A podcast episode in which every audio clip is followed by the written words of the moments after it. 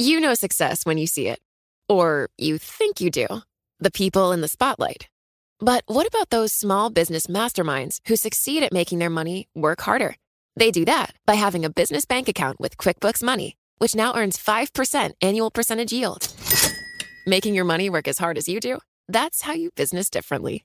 Learn more about QuickBooks Money at quickbooks.com slash 5APY. Banking services provided by Green Dot Bank, member FDIC. Only funds and envelopes earn APY. APY can change at any time.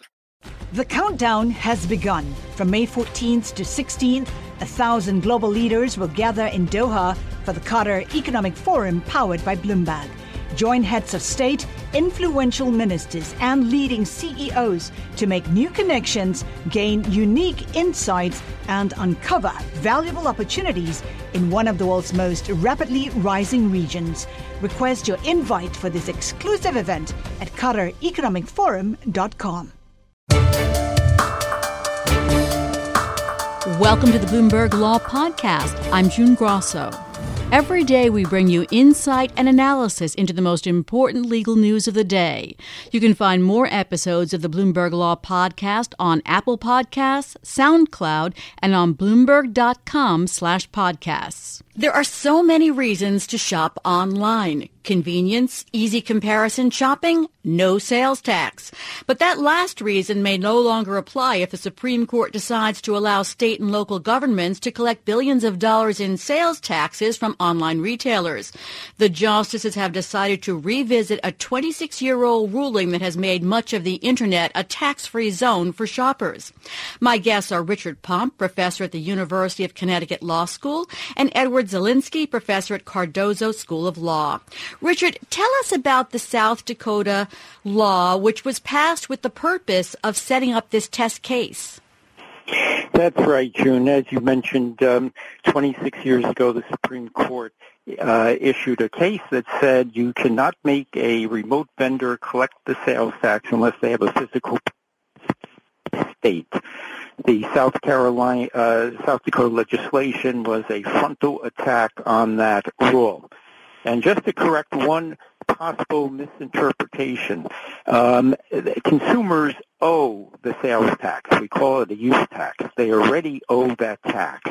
So the issue is whether the remote vendors should have to collect it and make it easy on the consumers not normally uh, tax early.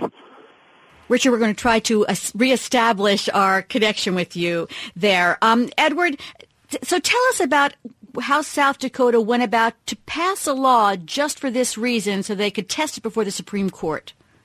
Well, what the South Dakota legislature did was openly accept Justice Kennedy's invitation to pass a law and so they declared that sales tax must be collected. And my colleague, uh, Professor Pomp, a good friend, is correct. Everyone owes the tax. The question is, how is it collected?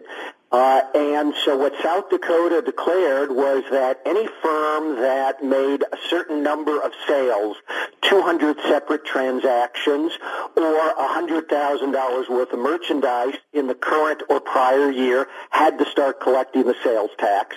South Dakota knew that that was going to be challenged. It was challenged by a number of firms. Wayfair Furniture is the lead plaintiff. The case went up to the South Dakota Supreme Court. The South Dakota Supreme Court said we have to follow the 1992 decision of the United States Supreme Court. South Dakota asked the United States Supreme Court to review, and much to my surprise and the surprise of many others, the court last week agreed to hear the Wayfair case from South Dakota. Why surprise? Three of the justices, Anthony Kennedy, Clarence Thomas, Neil Gorsuch, have expressed doubts about that Supreme Court case, and 35 other states are supporting South Dakota. Why are you surprised that the Supreme Court decided to take this up? I'm surprised for two reasons. First of all, it takes four justices to uh, agree to a grant of certiorari. So that means that at least one other justice chose to come on board. And it was interesting, they could have chosen to support Justice Kennedy when he made his comments in the earlier case. They didn't. So there's at least one justice who, having thought about this additionally, has now at least expressed an openness to it. The second and very important point is that the court has reiterated that these types of issues, which can be adjusted by Congress, ought to be resolved politically. And I think most of us agree that it would be better for Congress to pass some legislation. So if the court had chosen not to hear the Wayfair case, it would simply have been saying, let's let this continue in the political forum of Congress. And there is certainly the possibility, although I think it's the less likely possibility, there is the possibility that that's ultimately what five justices are going to say, that we stand by the 1992 decision, and if this is going to be fought out, let it be fought out in Congress. And Edward, you think it's the less likely possibility because normally taking a case like this is a kind of signal that the justices may be ready to reverse themselves?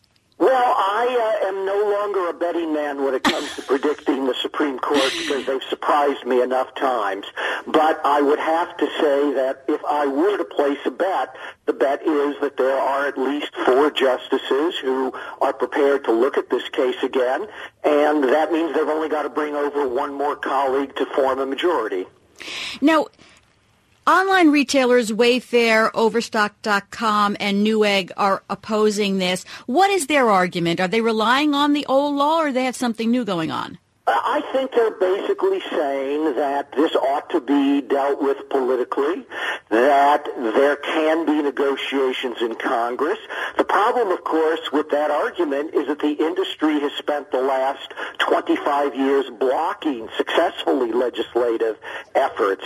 So my own view is that that argument is not very persuasive.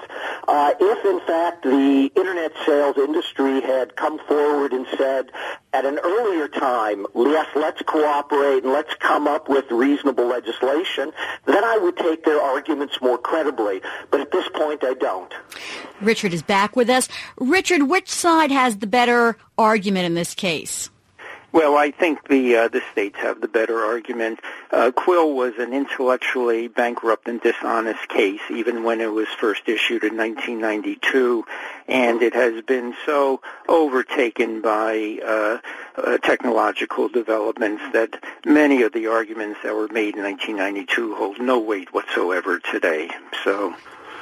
So, Richard, smaller online retailers are saying that they're disadvantaged because they have to deal with not with this um, dozens of state sales tax systems and they don't have the kind of organization that let's say an Amazon or a Wayfair does. What does this do to the small line small online retailers? Well, there there may be some merit to that argument, uh, and that's the beauty of state legislation that provides a pretty high exemption. So if you have um, sales that are less than a certain amount in South Dakota it was 100,000, but you might be more generous and say if your sales are less than 500,000, you do not have to comply with uh, the requirement to collect sales tax. So there's ways of dealing with that. Uh, but even for small vendors, there's technology that's now uh, available, software that makes it a lot easier to collect the sales tax. Edward, about 30 seconds here. Is it surprising? It may be surprising to many people that Amazon is not involved in this case directly. Well, well, I think it's not surprising because Amazon, in a funny way, has switched sides, at least in part, in the last uh, several years. With all of their distribution centers, they now have physical presence, and so they are starting to collect sales tax. I live in Connecticut, as does Professor Pomp, and we pay sales tax on our Amazon purchases because they have a physical presence. So while their business model at one time was very much a tax-free model, it isn't today.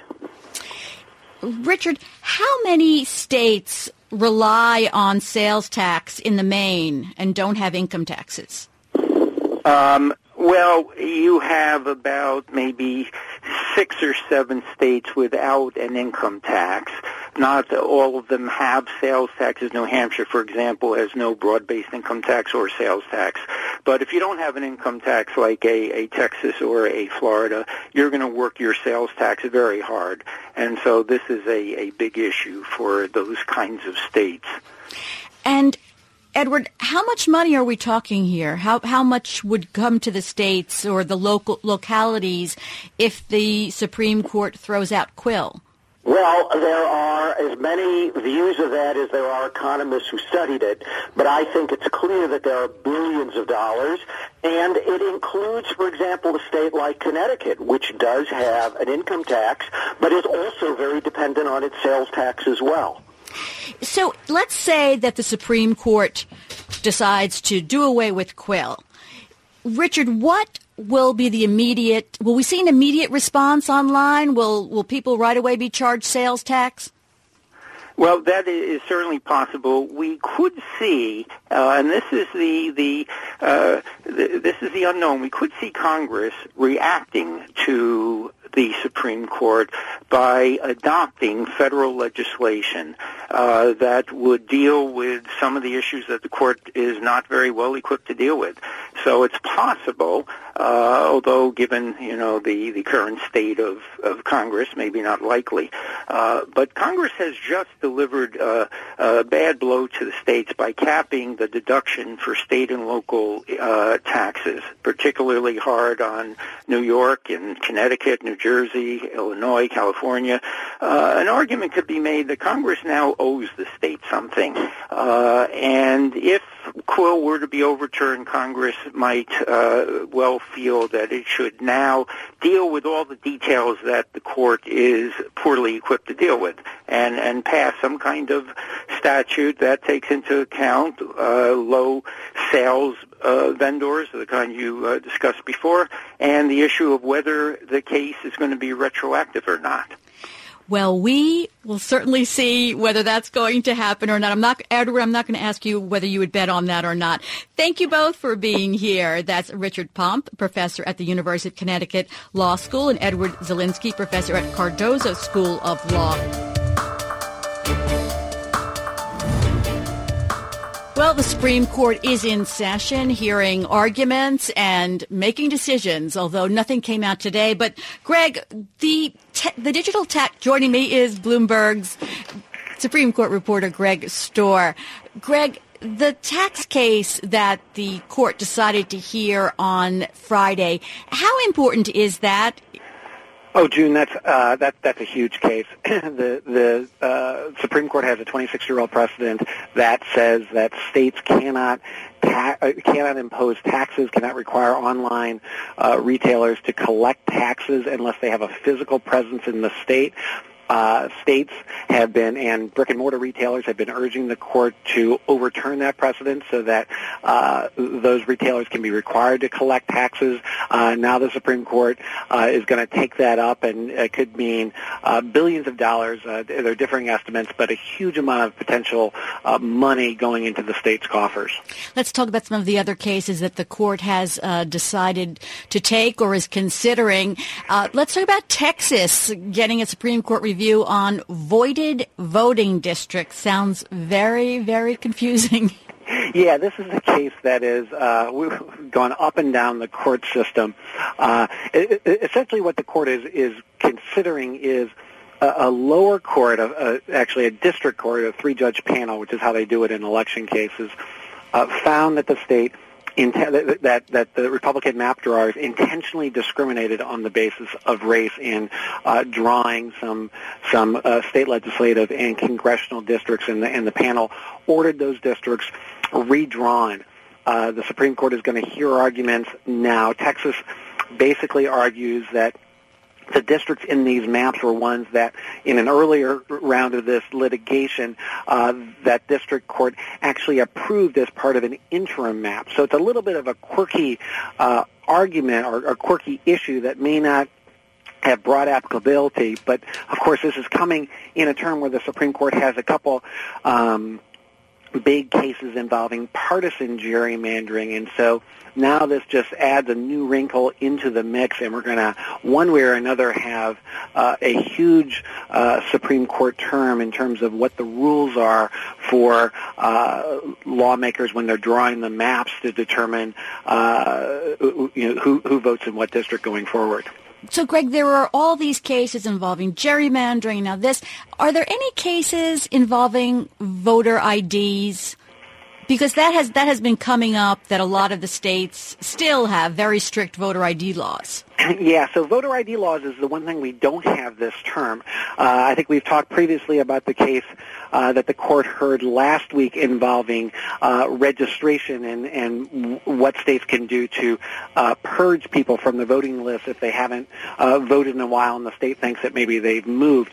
So you have a lot of other issues that will determine uh, very important voting rights questions. Voter ID, uh there are certainly disputes out there, and you could see the Supreme Court taking up a, a, a, case in the next term. Surely we'll get another voter ID case soon, but right now there's not one before the court.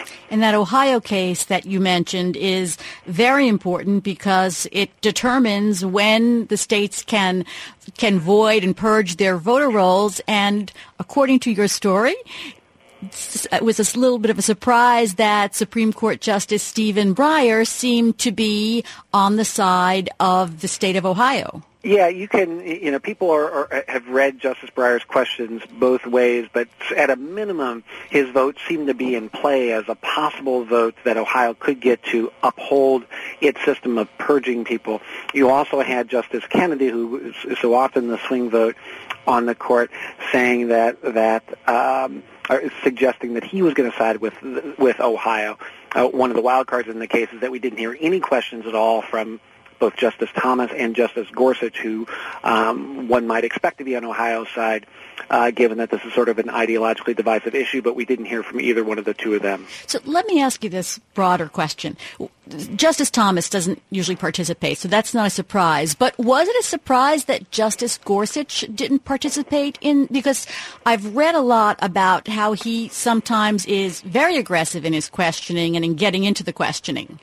Yeah, it certainly was a surprise to me. Um, it, you know, he's still new enough on this court that uh, you know, it's hard to say that that uh, you know he's sort of locked in any particular style of questioning. There are some cases where he is uh, more active than others. Uh, I, I believe I can think of one other I recall one other time where I didn't see him ask any questions.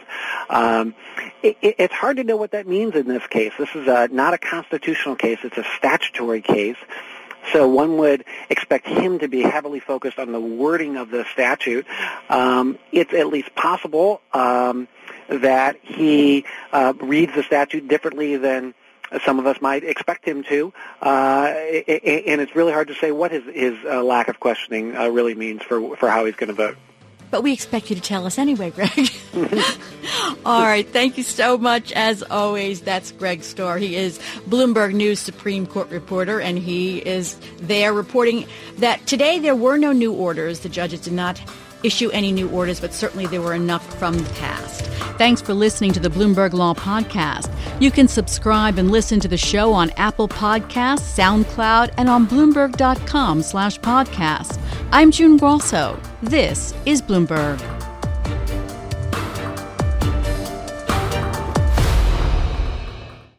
The countdown has begun. From May 14th to 16th, a thousand global leaders will gather in Doha for the Qatar Economic Forum powered by Bloomberg. Join heads of state, influential ministers, and leading CEOs to make new connections, gain unique insights, and uncover valuable opportunities in one of the world's most rapidly rising regions. Request your invite for this exclusive event at QatarEconomicForum.com.